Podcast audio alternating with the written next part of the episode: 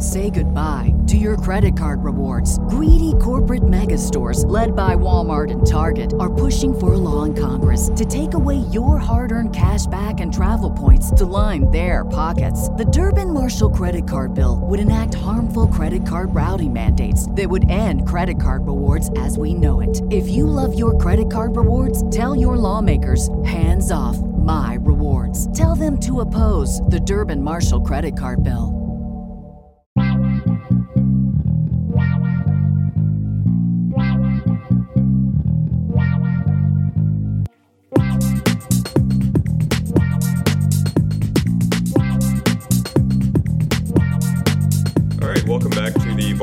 Medicine Pain and Rehab podcast.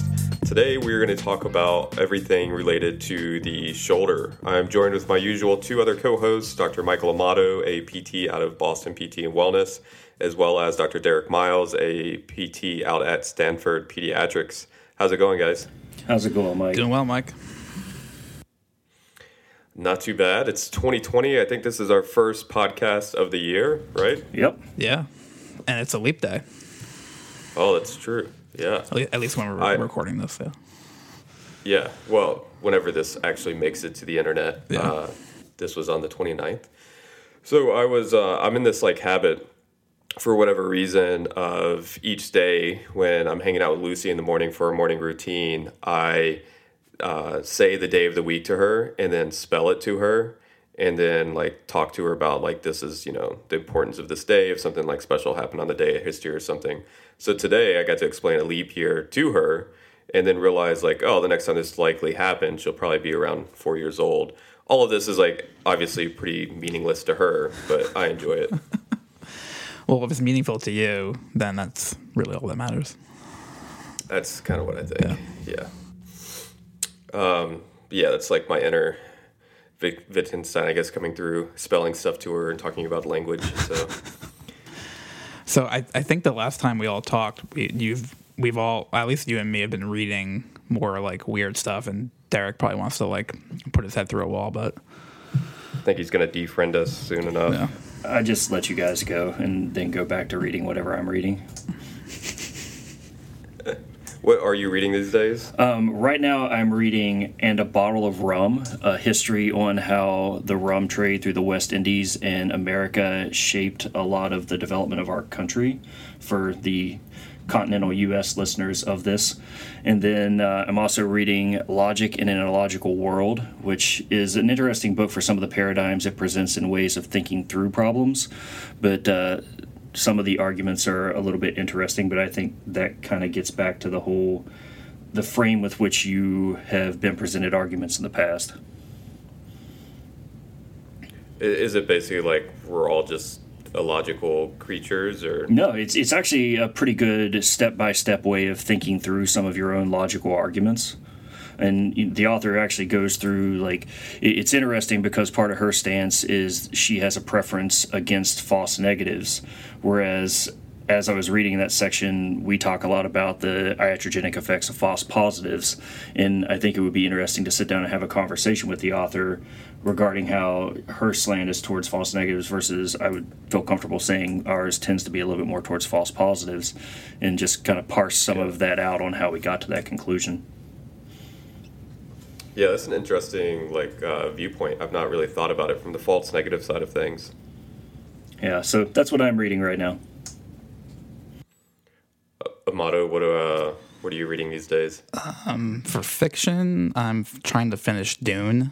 Um, I, I do like a fiction book club with my friends up here in Boston, but I'm behind. I need to, fi- I- so I need to wrap up Dune soon. Um, that rhymed. Uh, it's good. I like it. It's just really long, um, and they're coming out with a movie later on this year, so that'll, that'll be cool. Yeah. Futuristic, kind of like weird desert planet stuff, and then I'm also reading Wounded Storyteller by Arthur Frank, which is really good so far. I read his other his memoir before that, and I liked it. So I, Wounded Storyteller is more about trying to illuminate like the patient perspective and telling their like illness story and how that can be meaningful and productive for the for the patient. but it's it's like he makes it pretty apparent like it's for people who are more in the patient role. But he's like, if you're a provider and you're reading this, the this is not for you, but also for you. So it's like it's it's interesting. I like it. Um, and then the, my book that I can't get through is uh, Ideas General Introduction to Pure Phenomenology by Edmund Husserl, and it's just kind of kicking my butt. So, didn't you say that one seemed like very like more analytical than typical continental philosophy tends to be? Yeah, he's a mathematician, so it's not surprising. And then I guess this book is like a compilation of several books that he kind of put together and revised to make his point more clear.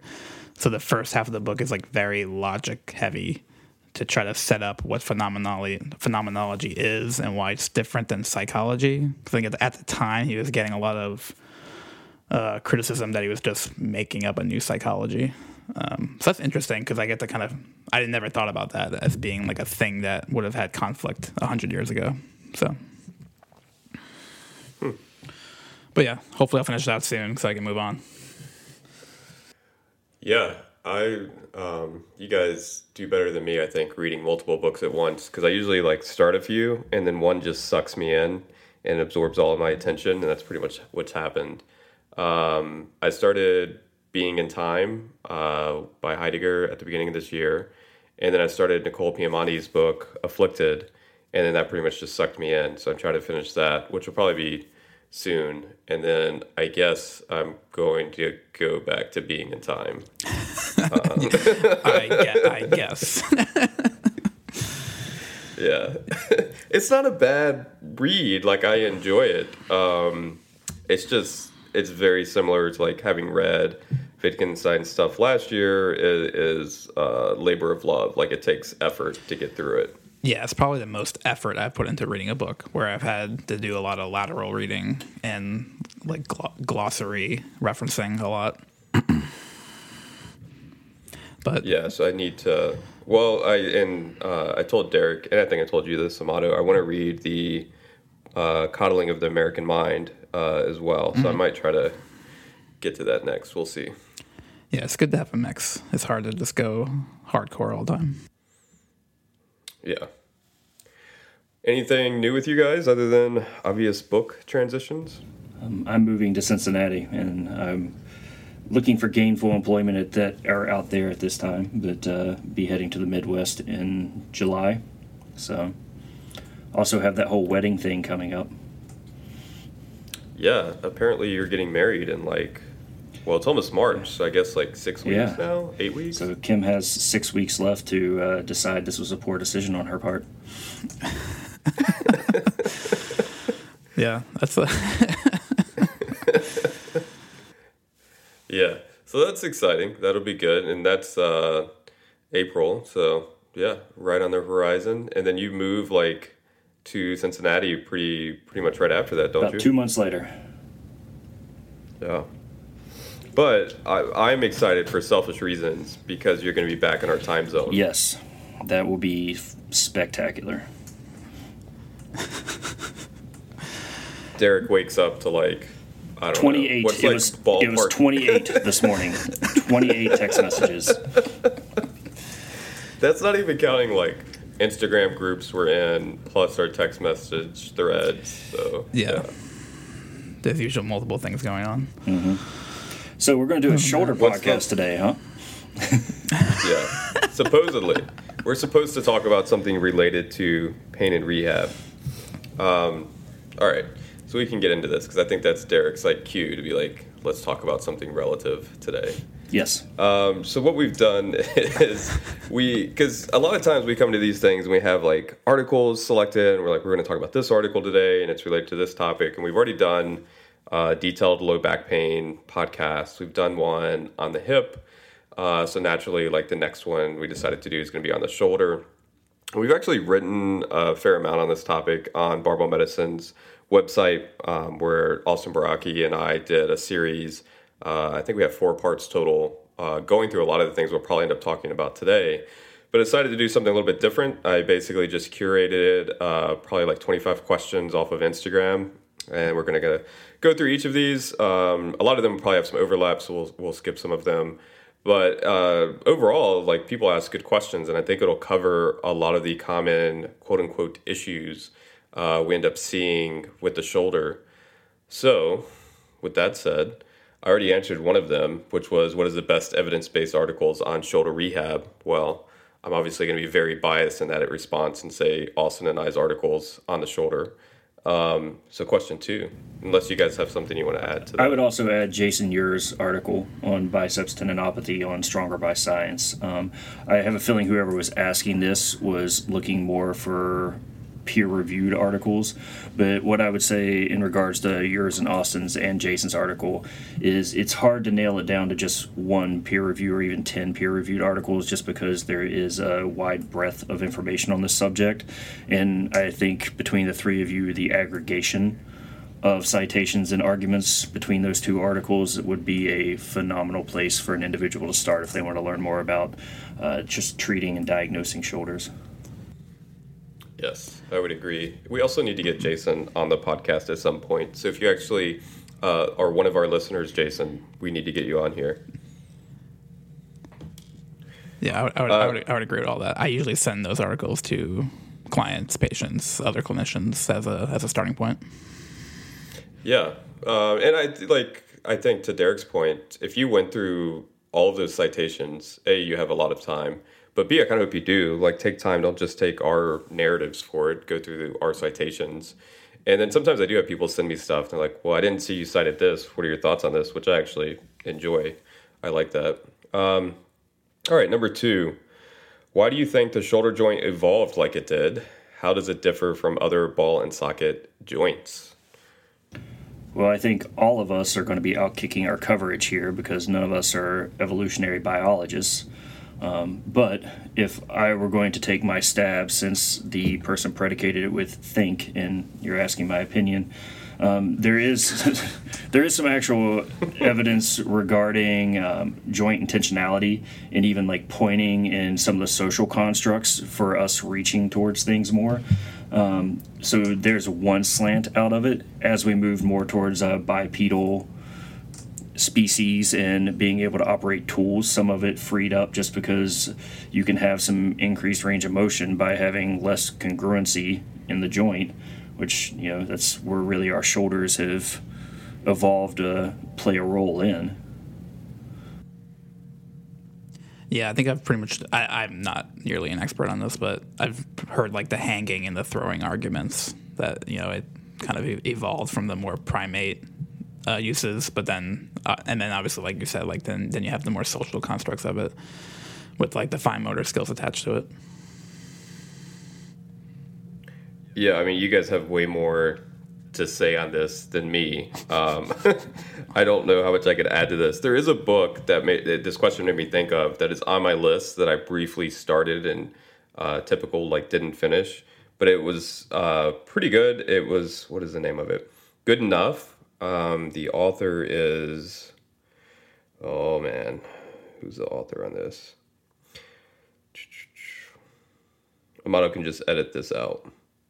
Uh, Daniel Milo, good enough. The tolerance for mediocrity in nature and society, which is basically just goes through like evolutionary adaptations and it not being this like perfect system that a lot of times people talk about it uh, with, and that it basically is we adapted just good enough for survivability purposes. So that question, for whatever reason, kind of made me think of that book.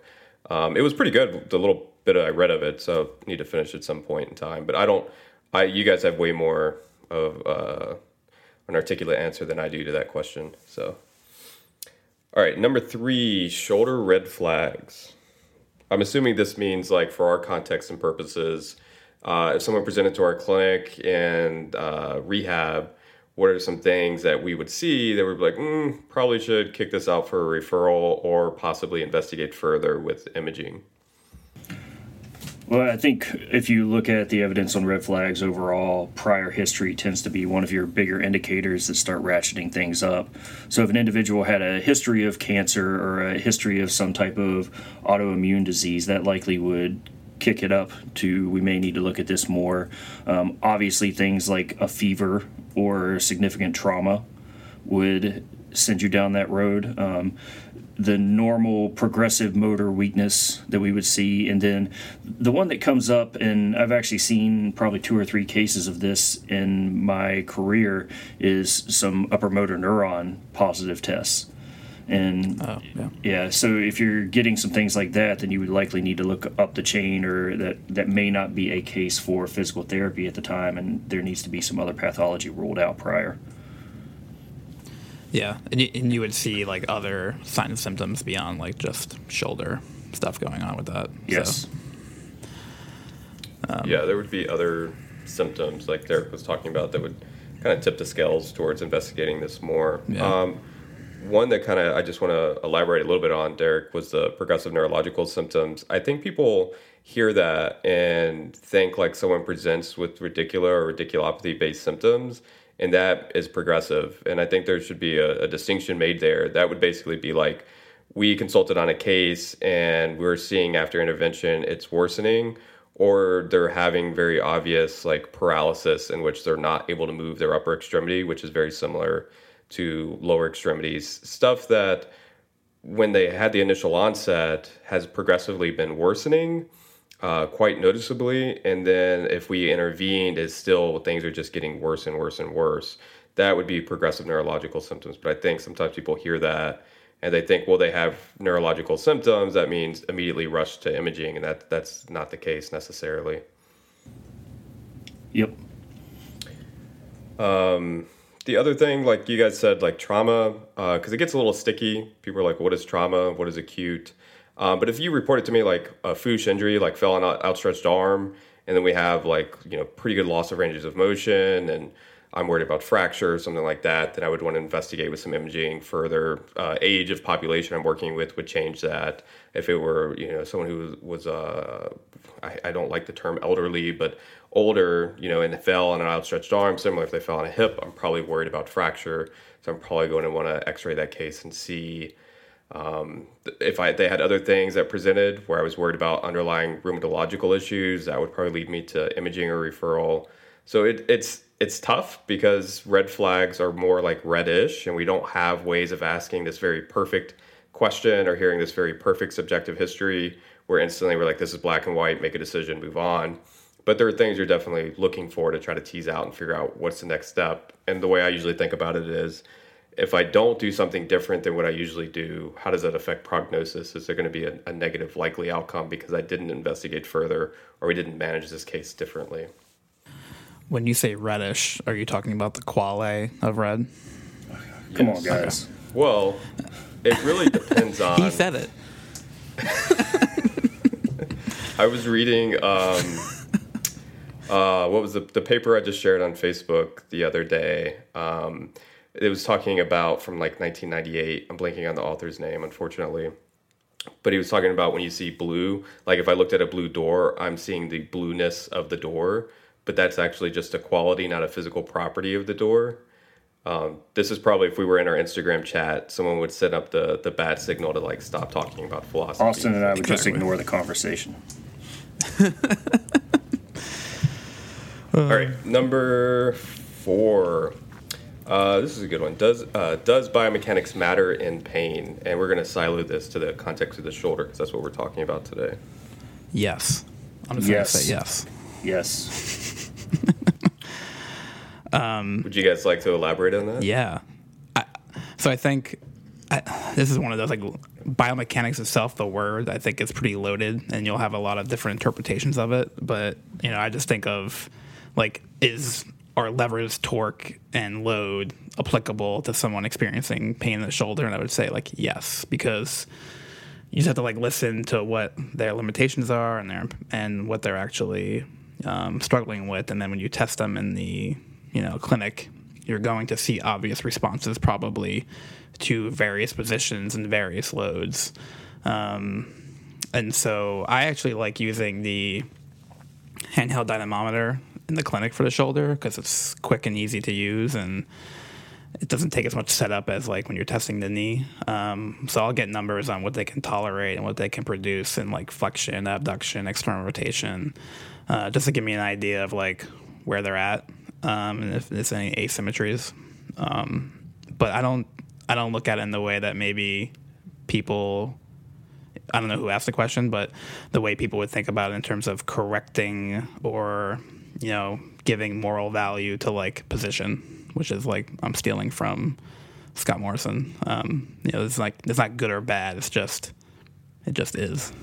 It's that second part of the sentence that always gets left off. It's like biomechanics matter some or is said the other way it's like the position that we tend to get siloed into is we'll get the biomechanics don't matter in the second part of the sentence is as much as we probably think it do, does. And to amato's point it's saying they matter isn't assigning good nor bad. It's just when someone is in a more acute state they are probably more limited in the movements they're going to perform and over time, our goal is to be able to increase the tolerance for the number of variability of movements, the range they can perform. And for a lot of sports type injuries, there are more ideal ways of accomplishing a task but that doesn't inherently mean that is the only way of doing it. But we may want to push that athlete as they start uh, recovering from symptoms back towards that ideal for performance. And it, this creates a little bit of a dichotomy between performance and symptoms because ideally, I would like to get my athletes back to performing in the best manner for their sport. But for the most part, for the average individual, I'm much happier they're training than the specificity of the minutia of like what their scapula is doing. Yeah, I agree with all that. Um, yeah, it's interesting. Like biomechanics almost has become a bit of a taboo word. I feel like in today's rehab industry. Um, but I would say all of us here. I don't want to unnecessarily speak for you guys, but we alter movement with people all the time. I think it's our why, like why we're altering movement, that is probably a bit of a differing factor amongst uh, other people in the field or on social media. So we're not necessarily, to Amato's point, saying, don't do this because of X, or don't do that because you're going to hurt yourself, or don't do that because of symptoms. And we're more just giving options for completing movements uh, to their tolerance. And so I think that's probably, we're coaching like movement with our athletes at Barbell Medicine and then in clinic, but it's for performance performance based standards, moderating symptoms, not for to Amato's point moral dichotomies of good versus bad. So I think it's kind of where people, uh, to Derek's point, maybe don't understand when we're talking about this is we're not saying it doesn't matter and we're not saying don't coach things. It's more of the why. Why are you doing this? And we, what edition was that? Was that December's edition, Derek, for monthly review? Yeah, I believe so.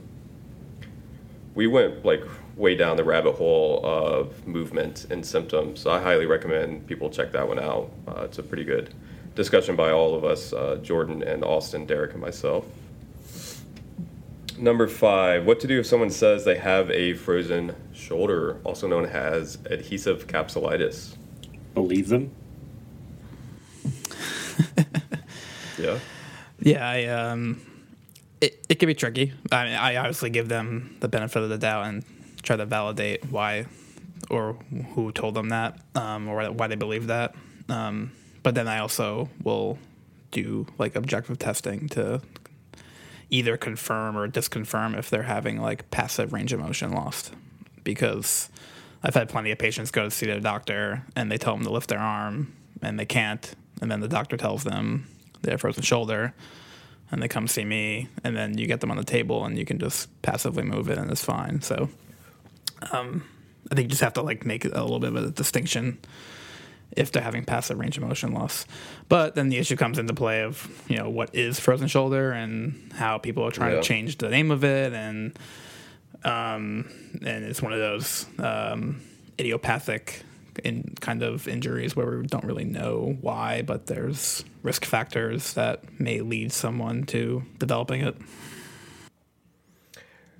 Yeah. Um, it's interesting. Like, usually someone's talked to the person by the time they get to me when this term, phrase, whatever comes up. I think for me to diagnose it, it, it presents with both a loss of active range of motion as well as passive range of motion, like global shoulder range of motion has decreased. Um, for me to even be like, yeah, we'll call this frozen shoulder or adhesive capsulitis. I don't know that it changes a whole lot of what I do in the long run, but it may change my starting point. I don't tend to do a lot of passive range of motion with people, but I'll do active assisted where they can kind of guide themselves through through ranges of motion like a pulley system. So I may start really low threshold for these people comparatively to where I start with a lot of my other people, but the long run doesn't it doesn't really change what I do in the long run with them. Uh, what about you guys? Yeah, I, it's one of those where I try to set expectations early about like what we're aiming to do and general timeline. If I really think that they're going down like that more adhesive capsulitis uh, path, because um, out of school, you know, seven-ish years ago, we were taught, you know, you had you had to do joint mobilizations, like you had to really crank yeah. into the like the glides um, to get range of motion back, um, and you know if if you ever have someone and you're actually working with them and you're trying to do that, you realize like how hard it is and how painful it is for them and how much little progression you make. And I think I just kind of over time, without even like diving into the literature that much, I just ended up getting rid of all that and using an approach that, like you said, like more of active assisted and kind of just starting where they're at and and doing strength training in the ranges that they can tolerate. You know, like even if it's just like farmer carries. Um, just so they can load their arm and, and find more tolerable movements to to load. Derek, anything to add? I mean, I think the question ultimately comes down to one of the like tenets of a lot of what we talk about. It's just finding that place to start, and if you have limited range of motion, well, our goal is going to be to slowly start increasing that over time. And there isn't one right way with which to do it. It's finding what the person can tolerate, what they're willing to do themselves, and hopefully maximizing the combination of those two to start working on increasing range of motion over time. Yeah. Yeah, I would agree with that. Um, it's been a couple years since I went down the rabbit hole for frozen shoulder. Um, and so I can't recall the the risk factors for it, and I can't recall. There were some imaging studies coming out of, uh, on it that were kind of looking at some things, but I I don't remember enough about it to really speak on it intelligently at this point. But I don't think I would. The cases that I've seen most recently, I don't really alter a whole lot. Do you guys recall anything on the literature on it recently? I haven't looked at no. it. I work in pediatrics now, man. Come on. Yeah, that's what I, I figured. Amato would be like my backup person on this. Yeah, but I've probably seen I probably see like one, maybe one case a year, and then like it yeah. doesn't push me enough to like want to read more because like I, I don't, yeah, I think the approach is like what Derek says, like very similar, just kind of starting where they're at. Yeah. So this is a good segue into the next question, which is structural beliefs about shoulder based on imaging findings and how to manage. I mean, once again, it's going to be contingent upon the person and what they believe, what they've been told, what their expectations are. Um, just because if you know the base rates for a lot of these issues, then it becomes a lot easier to have the conversation about this is a normal phenomenon. And when we look at things like rotator cuff tears, for example, like you see a high prevalence in the middle age population out of it. And then even like specific to athletes, there were the studies that looked at the shoulders of Major League Baseball players in the first round of the draft. And I think like 70% of them had some type of something that would be deemed a pathology on their shoulder, even though they were all asymptomatic. And it just makes the case that when we go looking for things, we're going to find things, and most of the time, said things don't really matter as much. And then if you look at the outcomes on a lot of the interventions for things that are a little bit further on the chronic spectrum, they're just not that good to begin with. So I don't know that even if I saw that pathology, it would change me more towards a more aggressive intervention. Because when you look at the surgical outcomes in those instances, um, things like uh, orthobiologics or cortisone injections, the evidence just it's not good. So I think it is having that conversation about, well, let's try our conservative measures first and, and, see if we can start there before we start down the aggressive road. But it obviously is going to change on that cell for each person along the way. And I think some of it even comes down to your own personality because one thing I talk to my fellow clinicians about who are much nicer personalities than I would probably be considered is, you know, you can't use the same argument I do uh, just the way I carry myself, my own personality is going to change some of the verbiage I'm going to use that is going to differ from, you know, a 120 pound, very nice female. It's just two different presentations out of the cell of that. I'm, pic- I'm picturing yeah, like a Freaky to... Friday kind of situation right now. Yeah. Didn't they remake that movie? I remember when I saw it as a kid, but I feel like they've redone it. Yeah, they made it with like Lindsay Lohan, I think. yeah, yeah. I think it's a good point, Derek. Like finding your clinical identity, uh, which is going to influence how you interact with your patients, and your narratives obviously change with the person in front of you. Um, for me, this gets at uh, the red flags we talked about earlier. Like, if they're seeing me and I'm direct contact on the case, it there's only a few subset of scenarios in which I'm like, ugh, I probably should order some imaging on this. Um, and so outside of that, they may not even have imaging. And so it would take a lot to push me into the, the region of ordering it. If they show up and they already have it, then that's a very different conversation. Um, and it just totally depends on the case. It's hard to give blanket answers to this. We're going to get into like things like impingement here in just a second and I think that is really where we can get into talking about base rates, like Derek mentioned, and how is that related to this person's case.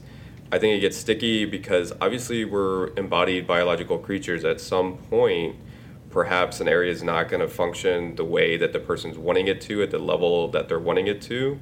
And we'll get into that. There's a couple of questions later on about that as well.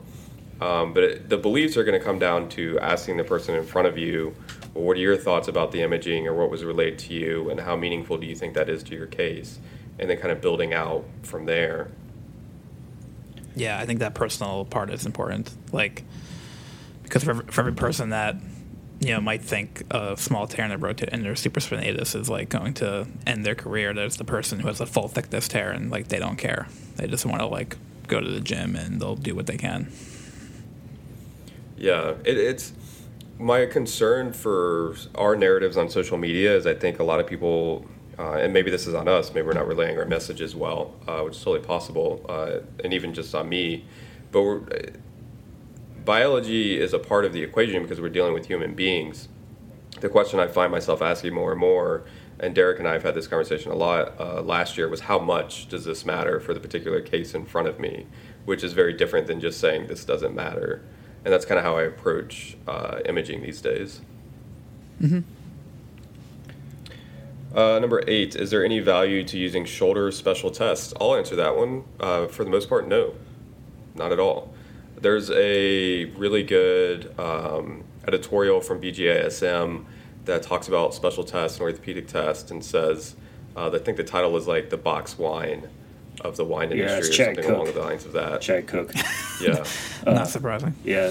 so uh, I'll do you one better, Mike, because I actually had the, uh, I guess, misfortune of teaching shoulder special tests to some PM&R residents this year. Um, and Ooh. yeah, so I went through the literature on it, and we'll we'll drop some papers here. Um, so there's a paper by I'm going to butcher his name, so I apologize if this person ever hears the podcast. Gismervik, uh, shoulder examination test of the shoulder, a systematic review and meta-analysis of diagnostic test performance from 2017, that found the clinical performance of single physical examination tests is limited. However, when different physical examination tests for SLAP were pooled, we found significant or statistically significant change in post-test probability.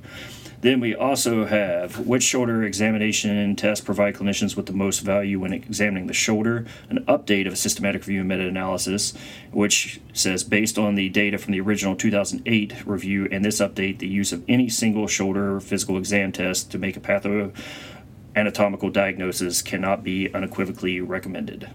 Then we have the Cochrane reviews and there are two such of those, one from 2013, one from 2017, that found there is insufficient evidence upon which to base selection of physical tests for shoulder impingements, the local lesions of bursa, tendon, or labrum that may accompany impingement in primary care. And the other one basically says the exact same thing. So this isn't really just a no, it's a kind of resounding no. Um, and once again, it gets back to the same base rate conversation. So if we look at an athlete who's an overhead athlete, a high performing year round pitcher, odds are if you do some type of image, you're going to find that there's a high prevalence of things that would be considered pathological. Uh, the study I mentioned a moment ago for baseball players is Lesniak from 2013. And then what's more interesting is in 2018, there was a study by Pennock that looked at asymptomatic little league baseball players, so younger children. And they found abnormalities seen on MRI involving the shoulder were common in low league baseball players, and then the caveat because I'm the PEDS guy, especially those who were single sport athletes playing year round. So there's my two minute spiel or three minute spiel on the evidence of shoulder special tests sucking. Then we will Yeah, we'll so the- put that all in the show notes. Yeah. The, the take home there is a no. If you if you missed that from yeah. Derek, That's we should have pre and post tested my blood pressure before I went down that road. Oh my goodness. there's um. So I wrote up an article for BMR. I think mid last year.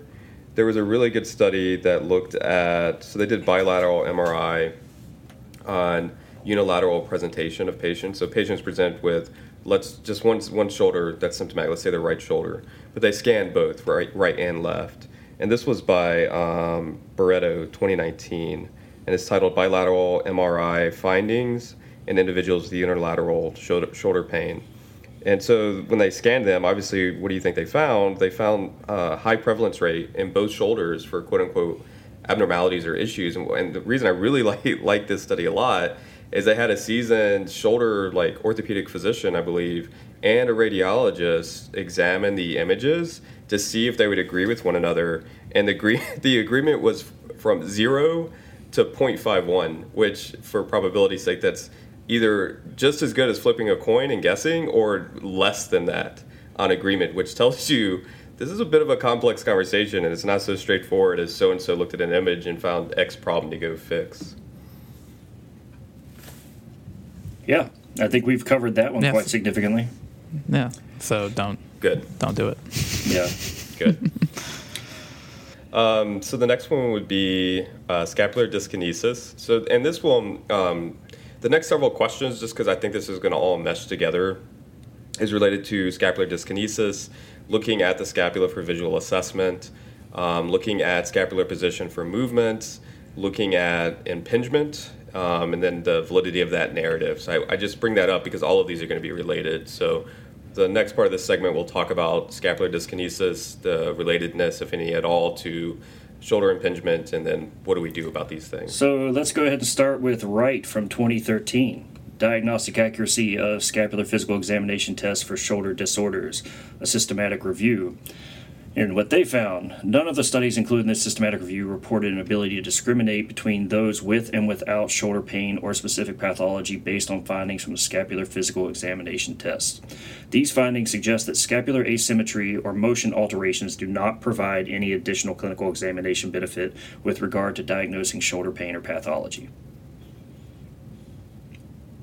Nice. Yeah, I mean, I also Yep. I also like the Plummer article. I don't know if you get I don't know if you're Yeah. getting to Yes. that. Yeah. Th- There's just, this is one of those things where it's always interesting to me that we teach a lot of these things predicated upon some idea of normalcy and everyone needs to be symmetrical or some other trope out of that. Like we accept that there are scapular changes that come with being an overhead athlete. I don't know why we would expect or expect both scapula to move in the same manner. And if we look at the ability of us to discern that movement it's poor at best horrendous at worst and it, it's just one of these things of us liking to assign some type of abnormality to something when it is more than likely a just adaptation to what this athlete has done over time. Yeah, it's. I, I think my favorite article on this stuff is McQuade um, McQuade 2016, and they kind of go about some of these like narratives like scapular kinematics and like the two to one uh, ratio for like two degrees of humeral elevation one degree of scapular upward rotation. And if you don't do that, your tissue is going to get screwed up and you're going to pinch your supraspinatus tendon and so on and so forth. And like, so that two, two to one ratio came from the 1940s. Um, and then for whatever reason, just has like stuck around. It's almost like don't squat with forward knee slide or you're going to screw up your knees type narrative. And then when it's been looked at more over time, we realize, well, it really comes down to a lot of factors like was the person having symptoms when measured? Were they fatigued when measured? Were they externally loaded when they were measured? How quickly were they making the movement when it was getting done?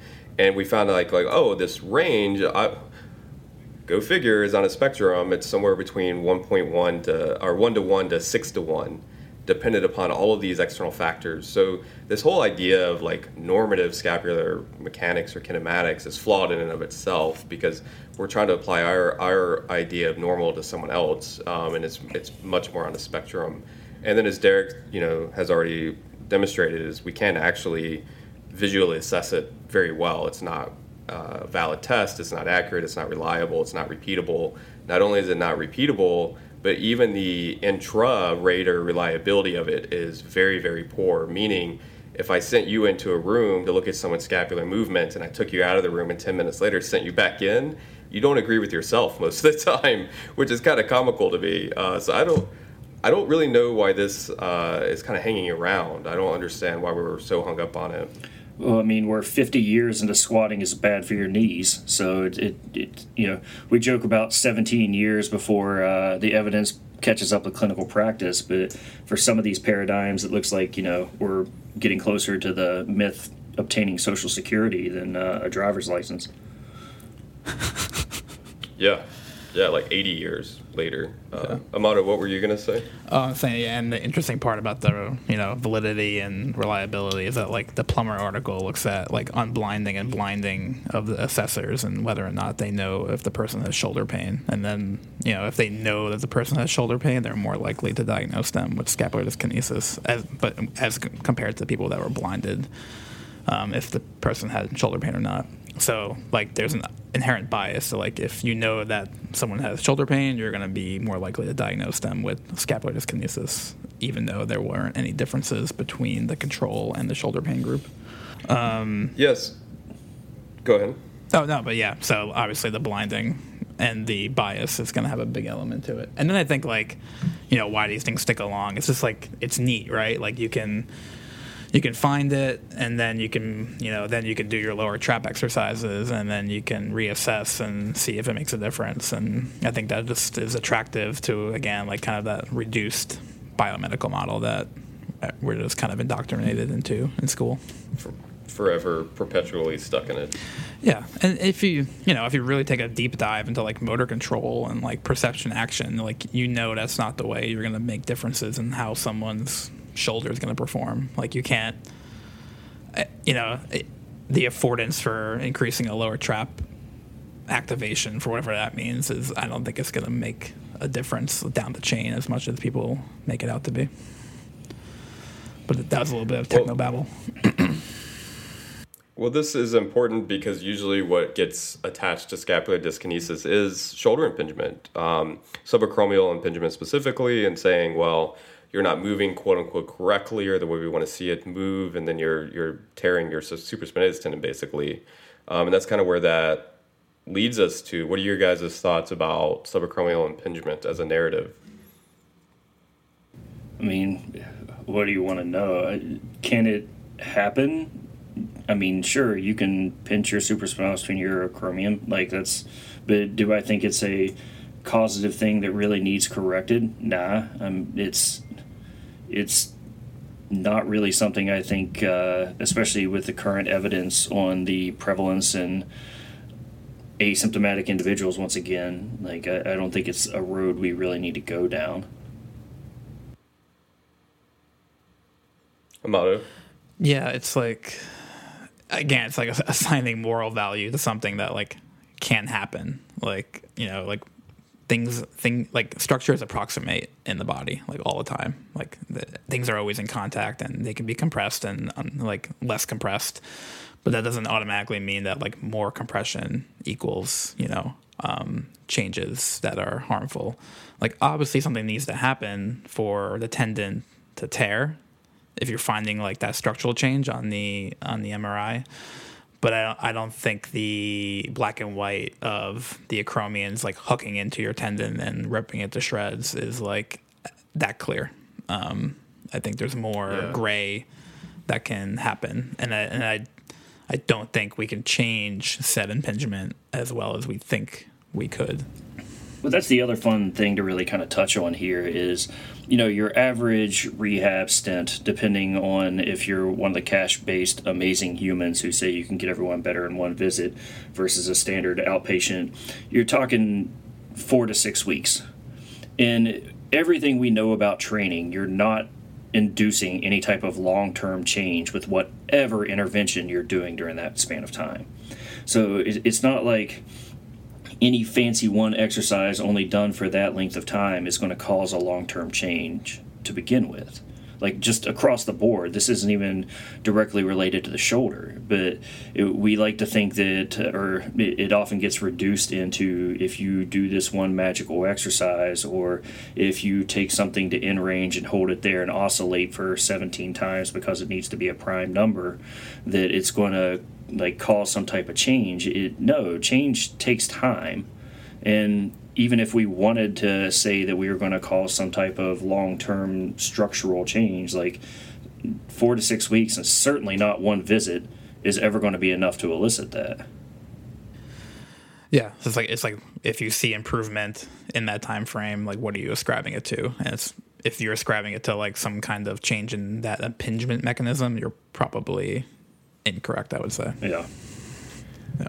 Yeah, well, we have data on like you can do quote unquote scapular focused exercises, whatever that means, and get pain reduction and improve improve function. And you're like, well, yeah, but that you could literally do almost anything, uh, especially if you're like directly focusing on that area, which is going to typically be important to patients.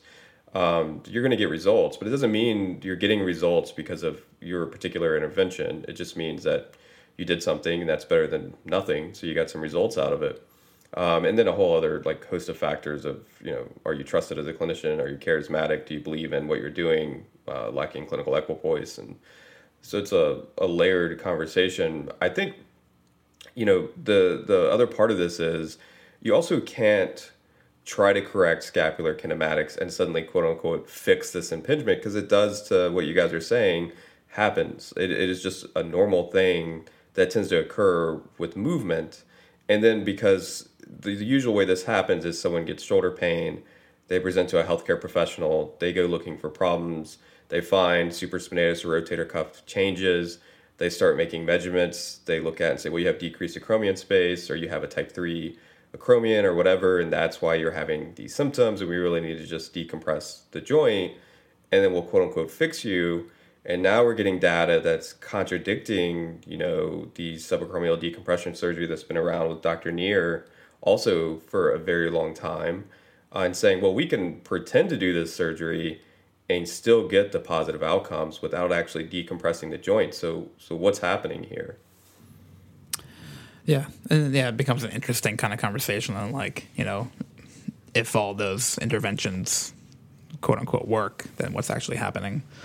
And I think that's when you can start remove, trimming some of the fat and removing some of the more harmful or more risky interventions or more risky narratives and trying to get down to like what's the actual change coming from. Um, is it just Yeah. moving in different positions and you know getting someone focusing on exercises that they can do versus what they are usually painful and giving someone enough time, you know, natural history. There's a lot of things going on, but it's interesting.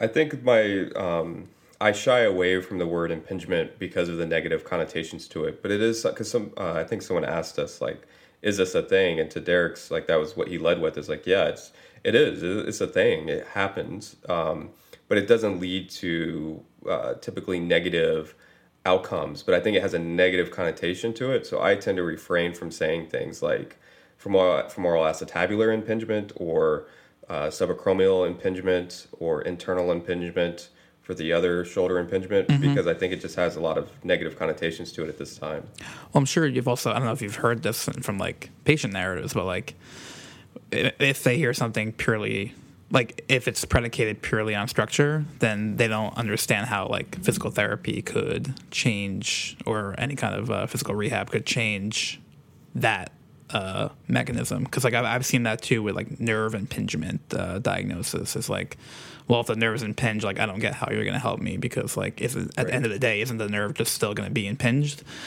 and uh, then you see how much you're like painted into a corner um, just by like the the wording and description of what's going on. Even though we do see improvement with these diagnoses with conservative management. Yeah, that would be um, the paper. If people are interested, is Cuff et al. from 2017, I believe. Uh, they do a qualitative assessment on patient narratives and beliefs about why they're having shoulder pain. And one of the common one is is to your point, thinking that there's a structural problem that needs fixed. So they're like, you kind of screw your own outcomes before you can even get started down the rehab and quote unquote conservative management field because they think there's a bone grinding their tissue down. So they're like, well, I'm not really sure what exercise you're going to manage it to show me or demonstrate that's going to suddenly dissolve that bone in there. Um, so, you know, a, a big thing you see across the board with uh, any type of siloed biological issue, whether we're talking like low back pain or knee or shoulder, is what is the patient's expectation for resolution of symptoms? And if you go into the, the treatment and management with a very low expectation of resolution, it's going to be very hard to make headway on that case in a lot of scenarios. Derek, you got anything to add No, to that? I, I agree with all of that. Um, I think, let's see. Okay, this is a good one that I think we could like chew the fat for a bit. With patients with subacromial rotator cuff pain, um, which if you need a different term, I just typically call it activity related shoulder pain or general shoulder pain, or the evidence would argue for the based on the last panel discussion for rotator cuff related shoulder pain, which we could have agreements and disagreements over that. But if you're dealing with someone with activity related shoulder pain, non traumatic, where do you typically start with exercise prescription? And they're referring specifically to exercise selection, whether it should be rotator cuff specific versus quote unquote functional things such as push ups and press. I know this is going to come as a surprise, but I'm still going to go back to it depends on the individual. Um, I think a lot of times we forget uh, the heterogeneity of patients that we typically see or athletes that we typically see. And if I have someone who would present with this diagnosis who their only real goal is to be doing pain free ADLs or activities of daily living, I might start with some things that wouldn't be considered as much like specific exercise because taking it out of context uh, of that may give myself a little bit more buy-in such as just you know working on reaching in different directions and it doesn't have to be like specific reps of anything. Whereas we as a result of being barbell medicine tend to see a lot more individuals with a propensity for training regimens. And if that's the case then i tend to be a little bit more predisposed to do things that would be a little bit more in the traditional exercise route and that's because that's what those individuals are already accustomed to so there isn't inherently a right or wrong way of doing it. It's just meeting the person where they're at. And I think especially when it comes to dealing with some of these issues in the like older population that didn't grow up with kind of the societal norms of exercise being something that's kind of expected of you, taking things out of context and finding things that they can do, they they can increase capacity for, um, or is just as important as saying we're going to do, you know, five sets of five, whatever at RPE twelve. Like it's just go hard or go home, man. No, I mean, yeah, it, the the principles are the same, but yeah, the her- heterogeneity is going to change like all that approach. Um, but you know, it's often just like finding the range of motions that are tolerable, loading within those range of motions, and and seeing if you can make incremental change in both like tolerance to strength output or tolerance to position. But everyone's positions and demands are going to be different. You know, like I've seen hairdressers with shoulder pain, and I've seen you know people who can't bench without shoulder pain, and that's a different approach. Like you said, like Um, They both might still be like horizontally pressing, but you know, one might be doing it with like a dumbbell floor press, and the other one might be doing like a pin bench. But it's the same idea. Yeah. Yeah, my exercise selection is very similar to you guys. It's going to vary drastically based on the human I'm talking with, and then what are their goals? What are they trying to accomplish? You know, if someone's um, not interested in a lot of resistance training, that's not something they regularly engage in, and they're just wanting to be able to do things in their daily life, um, there's a solid chance I do very like basic what what most of our audience would consider very basic shoulder movements and trying to improve upon those ranges of motions that they're having symptoms with, and then you know sending them on their way once we get them back to feeling comfortable to self manage and do those ADLs that they're wanting to do. Obviously, I tend to make a blanket uh, kind of claim or a blanket attempt to get everyone to engage in resistance training just to meet those national physical activity guidelines. But that doesn't then mean like I have to have them bench pressing or I have to have them overhead pressing or rowing or whatever, albeit some of that may get done in rehab to focus on the area in which they're having symptoms, which we know exercise tends to be beneficial in a lot of cases. It just comes down to what am I trying to accomplish with dosage and exercise selection to get them back. If it's one of our powerlifters or weightlifters with barbell medicine, then it's probably a lot of adjusting ranges of motion, adjusting loading, RPE, volume, frequency, intensity within the confines of the movements they want to be able to do, and then kind of making adjustments based on their response. But uh, I almost feel bad with these types of questions because I'm like, eh, these answers aren't going to be rightfully so. These black and white, very like tangible. Go do these three weird trick exercises for your shoulder, and you you fix all your problems. Yeah, and even to the specific question, I, I think they wrote right rotator cuff specific versus quote unquote functional. You know, I I, I will still like do extra rotations. You know, I'll still Oh, yeah. yeah I will still like load things that look more like quote unquote like cuff specific because if you're thinking about it like what could afford them more opportunities to move, then you know that might be getting external rotation stronger. But you know, it's again like it, I- you need to come up with a starting point. Like, is that necessary for that patient? One of my favorite exercises is supine, loaded, eccentric focus, ER, IR with the dumbbell. Like, and if they're like, "Oh, I'm symptomatic just with my arm," I'm like, "Cool, there's our starting point. Like, just with your arm, with tempo going both directions, and then we'll start loading it." Um, you know, like, do we get reduction in pain and improvement in function? Sure. Is it directly related to that exercise? I have no idea. Um, but that's definitely one of my like favorite exercises to do with people. There's your like my one weird trick, so to speak. Well, but Mike, you and I have had this conversation um, regarding some of these, like this type of question in general, and that I think some of it really is hard to convey via any type of like podcast or blog or whatever we're writing. And I'm sure Amato from your coworkers at uh, Boston Physical Therapy and Wellness, like you guys see how each other approaches it, and it changes what you do.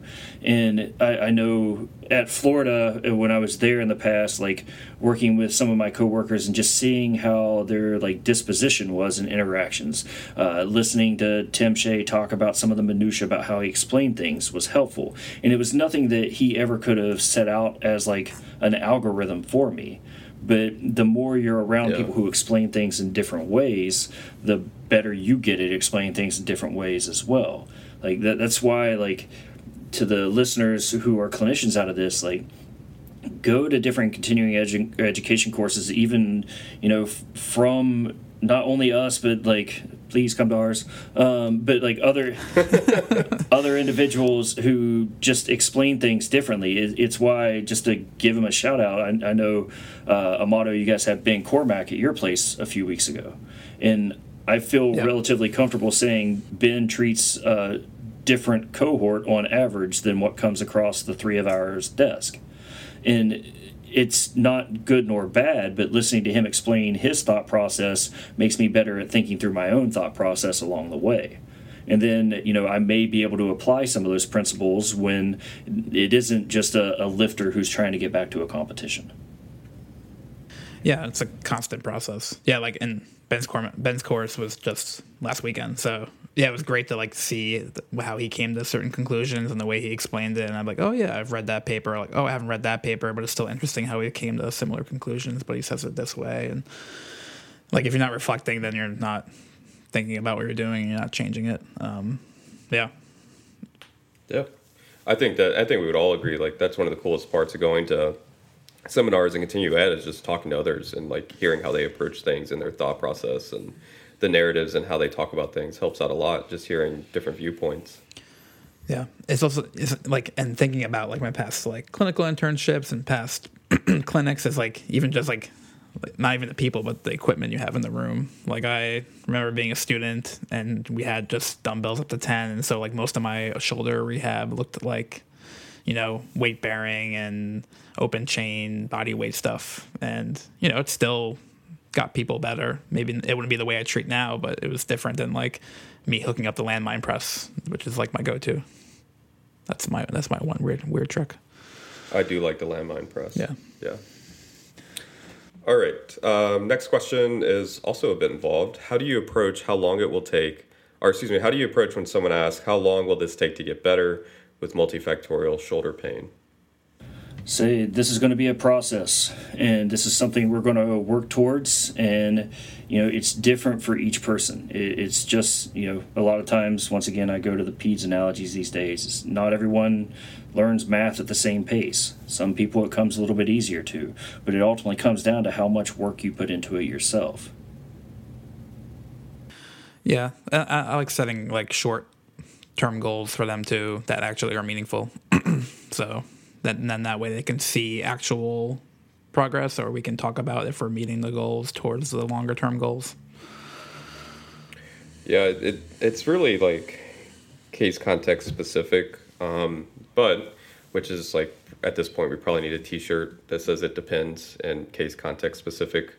Um, but I try to not set hard expectations like you're going to be better in six weeks exactly doing what you want to do. Um, but I try to sh- set um, similar to Amato like short-term goals and then say things like very broad guidelines of well we should see some reduction in symptoms if at minimal some improvement in your ability to do the things you want to do in the coming weeks and kind of leave it at that. I if it gets a little tricky if you've dealt with like athletes i think and we have like competitions on the horizon and then the question comes up like are they going to be ready in time to go back to activity which then i think are scenarios in which people are trying to nail you down pretty hard on. Um, and it, it's, it's just tough. Like there's so many variables that go into it and it's very specific to the person you're working with. But i think it's good to set some type of expectation of improvement and moving towards goals over the future.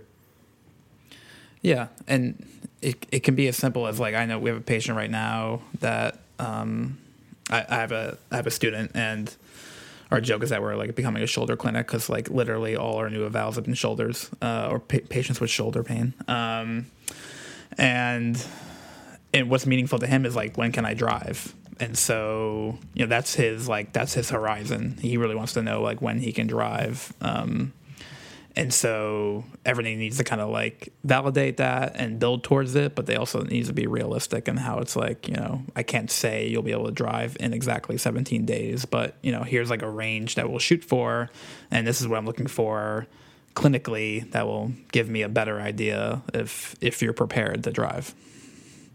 Um, yeah. so. Yeah. I, my concern with giving hard timelines is like it come, comes and goes, and then someone's like, I, I, I'm not where I thought I would be based on that expectation. And now there's like, oh, there must be really something wrong with me because I'm not healing, quote unquote, at the rate I was expecting to. All right, so let's let's do like one more question that I think is an important one to cover, and then we'll wrap this up. Um, at what point do you guys think surgery is an option? Woohoo. Um, that's a, that's a complex question. Um, so, I think there is some decent evidence for acute traumatic rotator cuff tears. Um, in that instance, I could be convinced. Um, then, if you start looking at the evidence for things like uh, anterior Bankart, so anterior shoulder dislocations, Yeah. um, it, it's still kind of mixed, and it's interesting to see um, how the different backgrounds will advocate differently. I tend to be in the camp of if you're going to have something where there's a high potential of you being exposed to a compromising position again and you have an anterior dislocation, it's an instance where I would say a, a Bankart is warranted. Now, if this is something to where you fell and slipped and dislocated your shoulder, but your sport is table tennis, I may not be as predisposed to rush in and say that we need to uh, do anything then.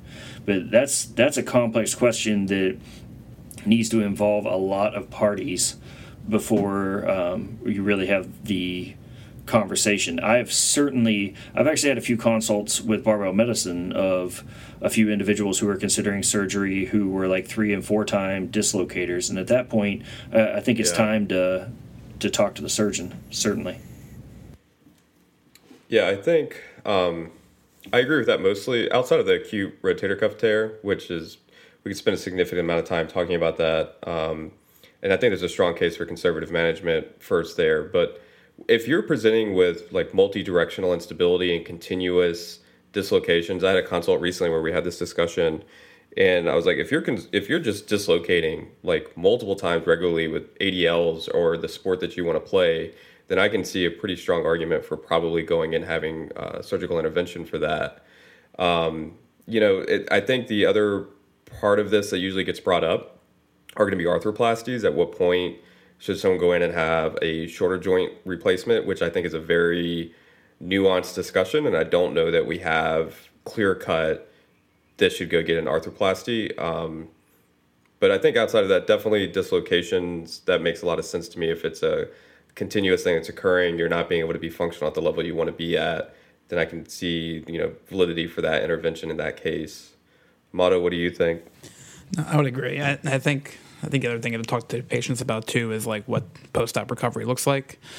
Um, I, I, haven't at the clinic I'm at now. We don't see a ton of post-operative shoulder cases, but my first um, job at, at, an outpatient hospital, um, I saw a lot of rotator cuff repairs, and I I don't think people are like well prepared to know what that recovery looks like, and it's like similar to like you know ACL timelines.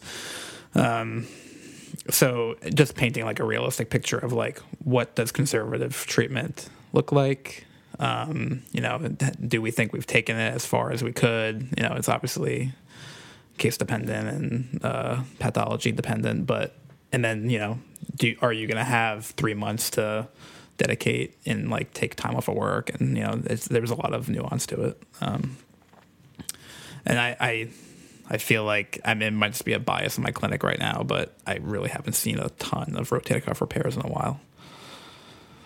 I don't yeah. I don't know if that's a good thing. Uh, either like hmm. either they're being done less, or I'm just not seeing them. But I haven't looked at the literature in, in a while. Well, I think hopefully this discussion gives people a good like broad overview of a lot of various topics that come up when we're talking about the shoulder, I mean, my obvious bias is say help the individual in front of you versus siloing everything, you know, minutely down to just a body region. But um, that tends to happen just because of the model we're in. Um, and, and this will hopefully give you a broad overview. If you need more information, I think you should go check out um, the articles we talked about previously, the blogs online by Austin Baraki and I, as well as Jason Ure.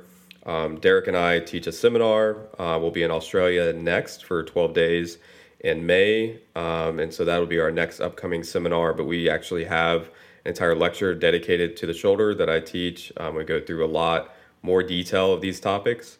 And then um, we also have the Barbell Medicine monthly review that you can subscribe to for really cheap. It's like $24 a month. It gets delivered to you in your inbox each month where we dive into a lot of these topics, not just to the shoulder, but pain, rehab, medicine related, health related fitness and training. So I think that's a really really low barrier uh, at that price point to get a lot of information directly to you. And then always you can reach us out, reach out to us. We're all on Instagram. Um, I'm just Michael underscore barbell medicine. It's Amato underscore barbell medicine and then Derek underscore barbell medicine. Thanks for tuning in, guys. Hopefully, this has been beneficial for you, and we will try to do more of these in the near future.